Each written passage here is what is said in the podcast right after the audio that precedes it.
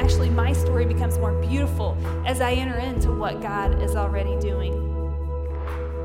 That's God's heart is to bring all things back into oneness, and that's what prayer does.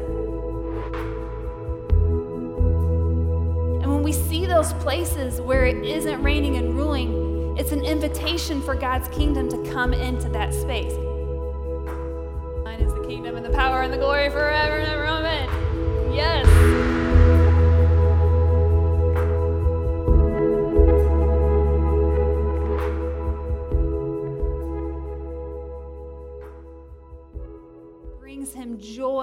Come to him in prayer. When we come to him and our hearts and minds become as one. It's like this book. Can you see this book up here? Where everything is highlighted? Okay. Jesus is coming to his people and is like, You're missing the point. Just like every word on here is highlighted, you're missing the point. When it becomes this complicated rote, all of these words, everything, you're missing the heart of God. It's kind of like today when have you guys ever seen some sports teams who, like, before their games, they're like, Our Father who art in heaven, hallowed be thy name, the kingdom come, and, you know, like all of them together. They like rush through this prayer.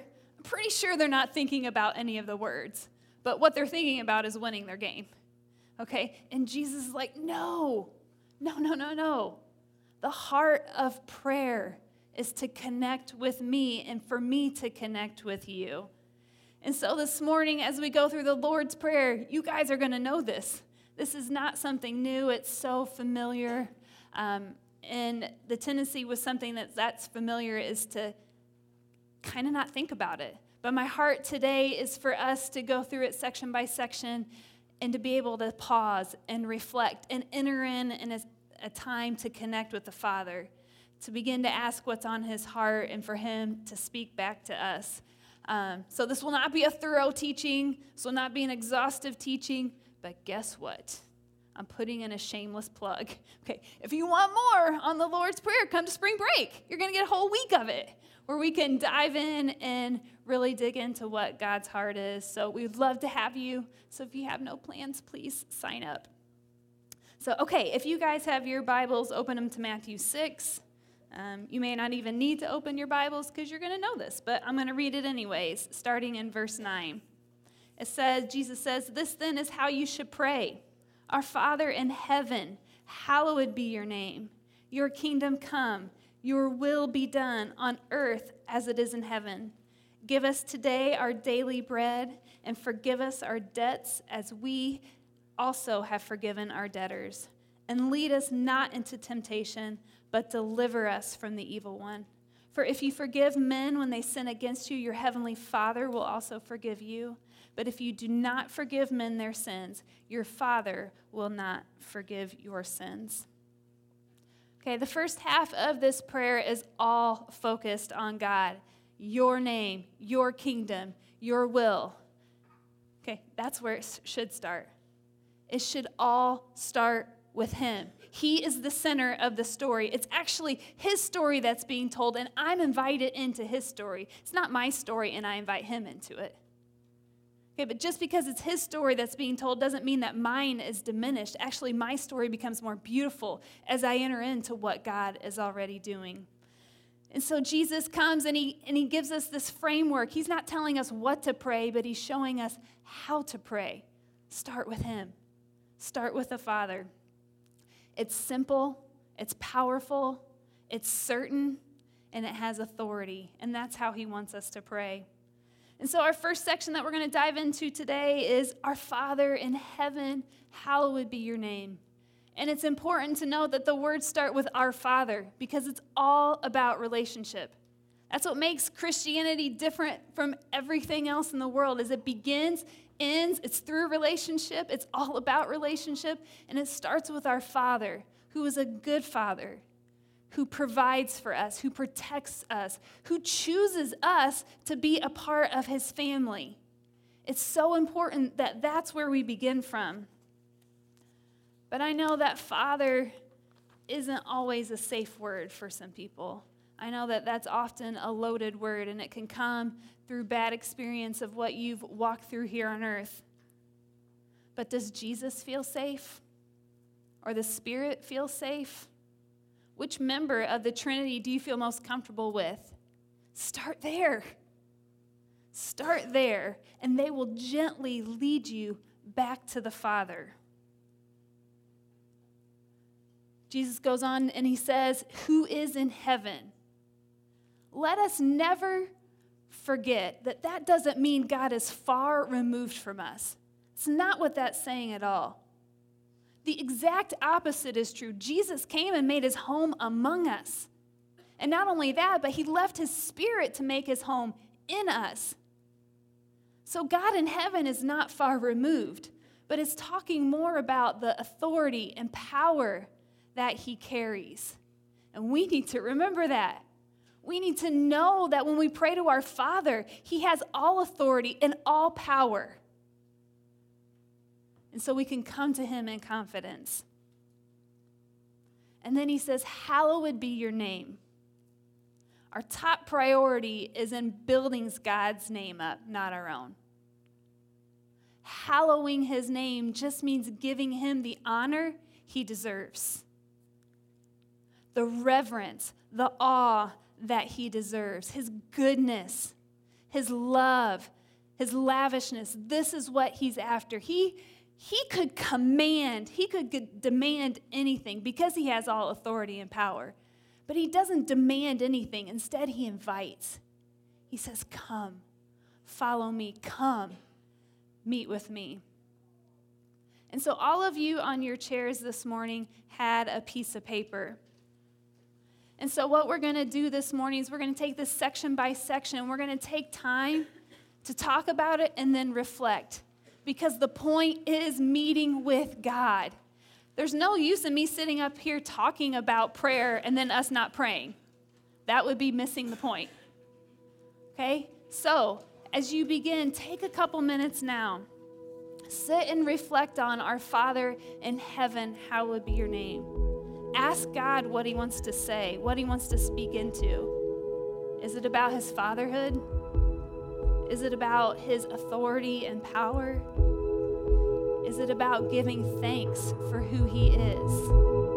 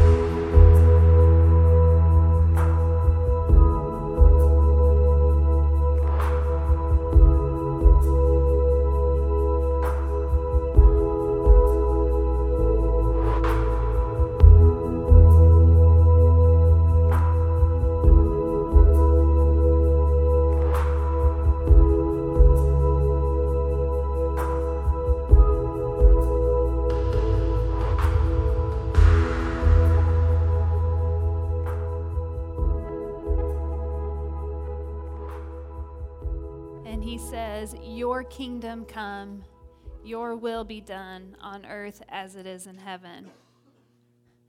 Your kingdom, God, the reign and rule of God. It's literally the best news that there is. The kingdom of God is good news.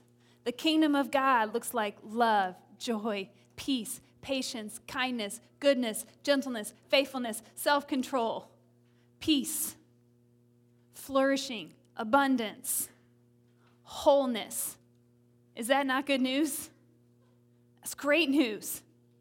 Your kingdom come, your will be done on earth as it is in heaven. His kingdom was ushered in through his son. His kingdom changes things, his kingdom brings life. Another staff member and I got to pray with a student this week. And as this student walked in, they were heavy and burdened and literally almost like carrying this picture of a rock. And as we began to pray with the student, the student left full of joy, hands held high, because we began to ask God to speak, and He did. And so I got to witness healing and truth, and I got to witness freedom. All we did was provide a space for God to come and meet and speak and do his thing. And he did his thing. He showed up. And we just joined in where God was at work. And the student didn't need to try harder, he didn't need to do more things. But God's kingdom came and broke through, and this student's life is forever changed. This is what we pray. This is what we ask for. This is like my favorite prayer, especially when I don't know what to pray. I'm like, God, would your kingdom come and would your will be done? Because oftentimes I can see where his kingdom isn't reigning and it isn't ruling. And when we see those places where it isn't reigning and ruling, it's an invitation for God's kingdom to come into that space where we see hate instead of love. We see fracturedness instead of reconciliation. When we see injustice instead of justice, or selfishness instead of generosity. I think the world needs us to pray this. I think the world needs to see God's kingdom breaking in and coming. Okay, and Jesus says, pray that it would be on earth as it is in heaven. God's heart from the beginning was to reconcile, was to bring those two things back. What started in the garden as one was fractured, and God said, no, that's not my heart. I want heaven and earth to be one. And so Second Corinthians talks about us being agents of reconciliation. Ephesians talks about that's God's heart is to bring all things back into oneness, and that's what prayer does.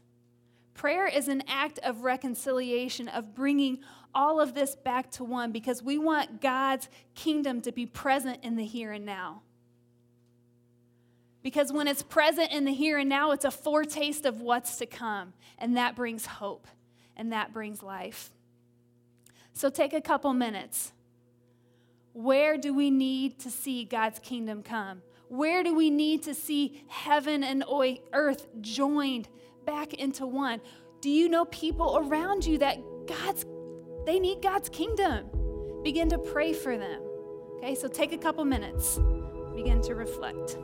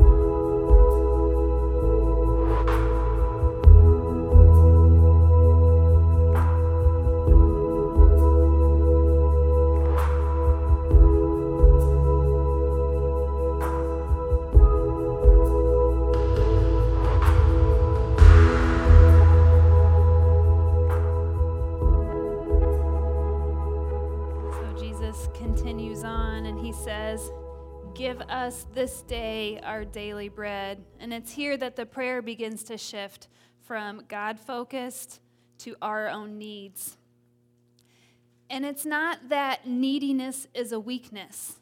It's not that our needing Him is a weakness. We were actually designed from the beginning of creation to need Him. God designed it that way. It's not a curse that happened from the fall. Even Jesus said that He can do nothing of His own, and we would never call Him weak. We would never describe that of Him. And so we remember that God loves to provide for us. He loves to walk with us. He's not mad or disappointed or frustrated when we need Him, but it's a joy for Him to provide for us. And so we ask Him. Back in the Old Testament, when God's children were walking through the wilderness, there was literally bread from heaven that would come down. It was manna. And every day, God would supply the exact amount that they would need. And if the people would come and try to hoard it and save it for the next day, they would wake up and that bread would be rotten. And God was saying, Trust me. Know that every day I will provide for you exactly what you need. You don't have to worry that tomorrow there won't be enough. I have all that you need. Jesus even comes to say in John 6, he calls himself, he says, I am the bread of life that came down from heaven. Jesus says, What you need is me. Anything that you could possibly ever need in your life, look to me. I will be the fulfillment of that. I will provide for you. And so um, it's just a reminder that it's Him it's Jesus that we need. There's an old song that's called Just Give Me Jesus. Just give me Jesus. I would sing it for you, but then it would be terrible. Um, but it really is true. All we need is Him. Author Shauna Niequist said this. She said, I think most of us long for those magical stretches of time where you can see clearly a long way into the distance, when you know what's coming and you feel ready and strong bags packed with everything you need for the journey. But I think most of us spend most of our lives in the daily bread times. When you can't see your hand in front of your face and your spiritual cabinets are empty of nourishment, and all you can hope for is enough bread and wisdom and perspective and support for this day. Here's to the daily bread days. If that's where you find yourself today, know that you're not alone there are a lot of us here trusting that God will give just enough of what we need to make it to tomorrow. My mother in law gave me great advice. She said, Never look at tomorrow on today's strength. Constantly, like, getting worried about tomorrow. And it worries me, and I feel anxious because I don't have the strength to tackle that because I'm not at that day yet. It's like I'm borrowing trouble. And so there's something so beautiful about being able to be fully present in the here and now. We have to look back to be able to gain trust.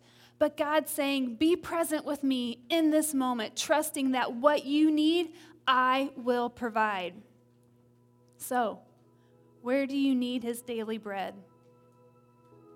What is it that you need from Him? What is it from Jesus Himself that you need to make it each and every day. Go ahead and begin to reflect on that.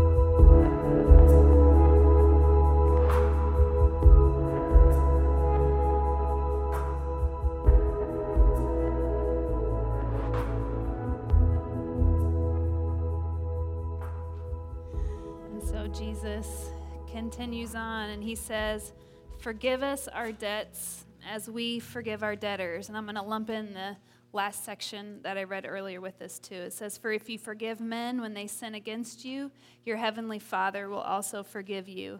But if you refuse to forgive others, your Father will not forgive your sins. There's a story in Luke 7 that tells a tale of two people about a prostitute and a Pharisee. And this prostitute walks in to where Jesus is, and she's overwhelmed by the forgiveness that Jesus extends to her. And she lavishes him with perfume and wipes his feet with her hair. And then you have this Pharisee over here who is perturbed, annoyed, and only sees the sins of others and doesn't recognize his own callousness, his own heart condition. And so, do we often sit and ponder God's forgiveness towards us? What it cost him to take all that I have done upon his very own body to deal with it once and for all? Am I like the prostitute when I think of that, that that leads me into worship? Or am I like the Pharisee and all I begin, can begin to see is what other people are doing wrong. His gift was so gracious. The magnitude of it is so immensely huge. Do I examine my heart at times to see if there's anything that's a barrier between him and I? Forgiveness is the way of the kingdom, but it's not easy. And so he tells us that we are also, as we forgive our debtors. And sometimes there are massive, massive things that we have to walk in forgiveness towards others. There are massive hurts. And so forgiveness is often a process. It's not something that happens one and done. Sometimes I think we want to rush through forgiveness so then I don't have to think about it anymore. I can just forgive and forget and move on. And God said, No.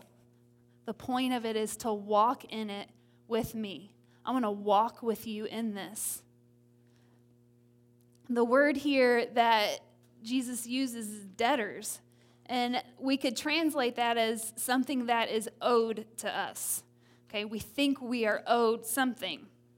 I think sometimes it's easy to see the big things, the big hurts. It's not easy to always forgive, but I think it's easy to see those. I think it's often harder to recognize the smaller ways, maybe in which we're offended, or the ways in which we think we're owed, because we judge ourselves by our intentions, but we judge others by their actions. And so a few weeks ago, we had um, a retreat at our house, and we had like seven people from Ohio that came and stayed with us. And it was great and it was good and I really loved it, but it was a lot of work. There were bodies strewn all over my house. Um, I didn't have a bed anymore. I slept on a couch for the whole weekend. Uh, that meant I had to cook for like 14 people like the whole weekend, and I don't love cooking, and that's not my favorite thing to do. And so by the end of it, I was tired. I was looking for a space where I could just go be by myself because I needed just a moment, and I didn't have one. So I literally laid on the couch with a pillow over my head because I was like, I need space by myself. And so I was tired and worn out and felt like I had served like the whole weekend. And so the next morning, it's Sunday when all things should go well, and they sometimes never do. And I go to get my daughter up out of bed, and I, I come in there and I let her sleep a little bit longer, um, which meant then we had to hurry to get to church. And so I walk in and and like literally, I've been serving and giving all weekend. So I'm like, okay, the least she can do is like get up and get ready on time. So I walk in, turn on her light, and she gets like super grumpy at me because she doesn't love her light being turned on like right away.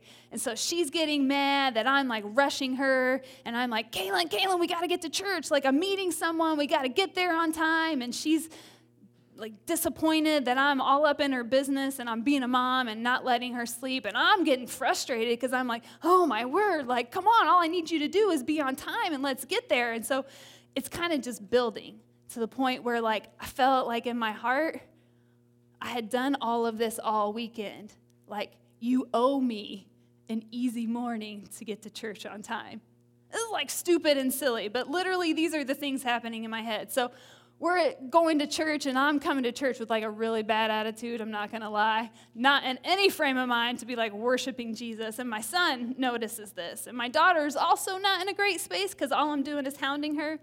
And so my son begins to lead us in this process of forgiveness in the car. And he's like, okay, mom, you need to tell Kaylin what you're sorry for. And I'm like, oh, like grudgingly telling her these. I mean, this is stupid, silly stuff, but there was something in me that was like, I want to hold on to this, you know. And so I got to tell her what I was sorry for, and, and then she got to tell her, tell me what she was sorry for. And it actually was a really sweet picture and gave me a lot of hope for my children when I like saw my son walking us through forgiveness. Um, but we do that, don't we? Sometimes we feel like we're owed certain things, and, and our hearts kind of get hard. And unfortunately, I do that with God too. Sometimes I feel like when I obey Him and the outcome is different than what I expected, I become disillusioned or disappointed or even hurt. Because in my mind, like if I obey, it should go well with me. And then when it doesn't, there's that part of me that's like, ugh. And so I have to work through some of that disappointment and frustration because if we don't deal with the small offenses, they become big and they turn into bitterness and resentment. And Jesus begins to tell a story in Matthew 18 about this man who owed a large sum of money, and this large sum of money was actually forgiven, and there's no way he could have paid for it. But after his large sum of money was forgiven, he went to somebody that owed him money, and it was not very much money at all, and they couldn't pay it. And this man got mad and ticked off and threw him in jail. And the whole point of, well, and then the guy that did all of that, like Jesus came back was like, ah, like you're missing the whole point. And the whole point was that Jesus was telling this story because this man never understood what forgiveness was. He never understood God's heart because he was unwilling to pass on what was so freely given to him. N.T. Wright describes forgiveness as breathing in and out air. And he says, If I only take in God's forgiveness of me in the form of a breath, I will eventually suffocate for holding it in instead of breathing out forgiveness to others. Jesus is inviting us breathe in my forgiveness, breathe out forgiveness to others. So take your paper, if you flip it over, there's a space on the back. Ask God, search me, oh God, and know my heart. Test me and know my anxious thoughts. See if there's any offensive way in me and lead me in the way everlasting. See if there's anything you need to repent of. Are you holding on to offense? Do you feel like you're owed something? Begin to process that with God.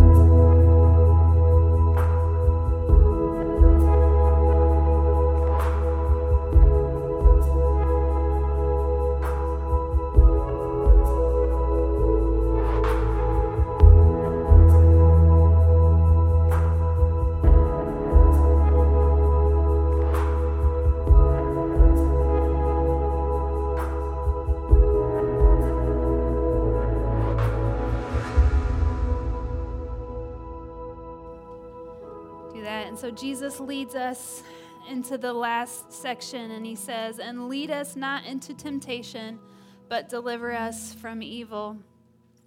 And John Stott paraphrased it like this He says, Do not allow us so to be led into temptation that it overwhelms us, but rescue us from the evil one. We remember in the book of James that he talks about God does not tempt us. God could never be tempted by evil. Okay, but First Corinthians also talks about when we are tempted, God will provide a way, a path, a way to be delivered from the temptation that's trying to ensnare us. And so we think back to the to the Israelites as they were coming to the Red Sea and they had they were fleeing from Egypt, fleeing for their lives really, and this army was fast approaching and they bump up to the sea. And it's at the sea that God provides their deliverance. But our deliverance will often take a step of faith for us to walk into it. Okay, God didn't come along with like a magic fairy bubble and like scoop up the Israelites and like carry them across the sea. Like sometimes I think that's what we think deliverance looks like.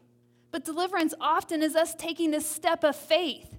Those Israelites were scared out of their mind when they were walking through that dry sea. You can't tell me they weren't.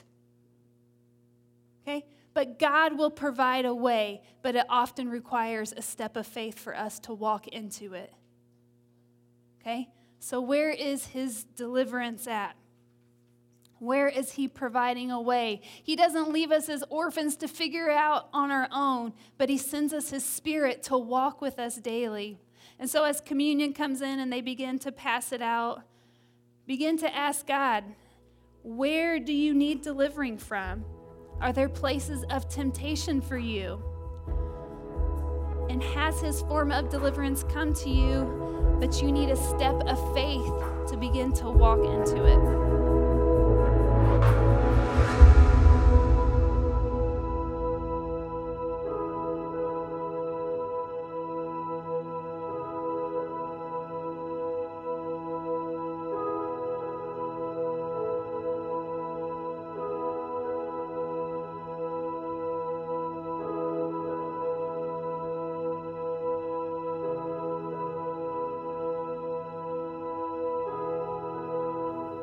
This should just be the beginning. Our hope is that as you leave today, as you go forth this week, that you will continue this conversation with Jesus. That what maybe He began to stir in you today was just a beginning. That you would come and hear His heart, meet with Him, know His voice. Let Him see what's on your heart because it matters to Him. And so, what I'd like to do as we end today is could we corporately, all together, just pray out loud the Lord's Prayer?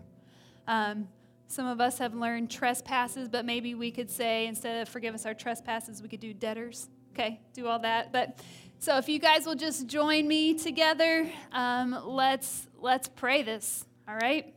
Okay. Our Father who is in heaven, hallowed be your name. Thy kingdom come, thy will be done, on earth as it is in heaven. Give us this day our daily bread, and forgive us our debts as we forgive our debtors. And lead us not into temptation, but deliver us from evil. Yes.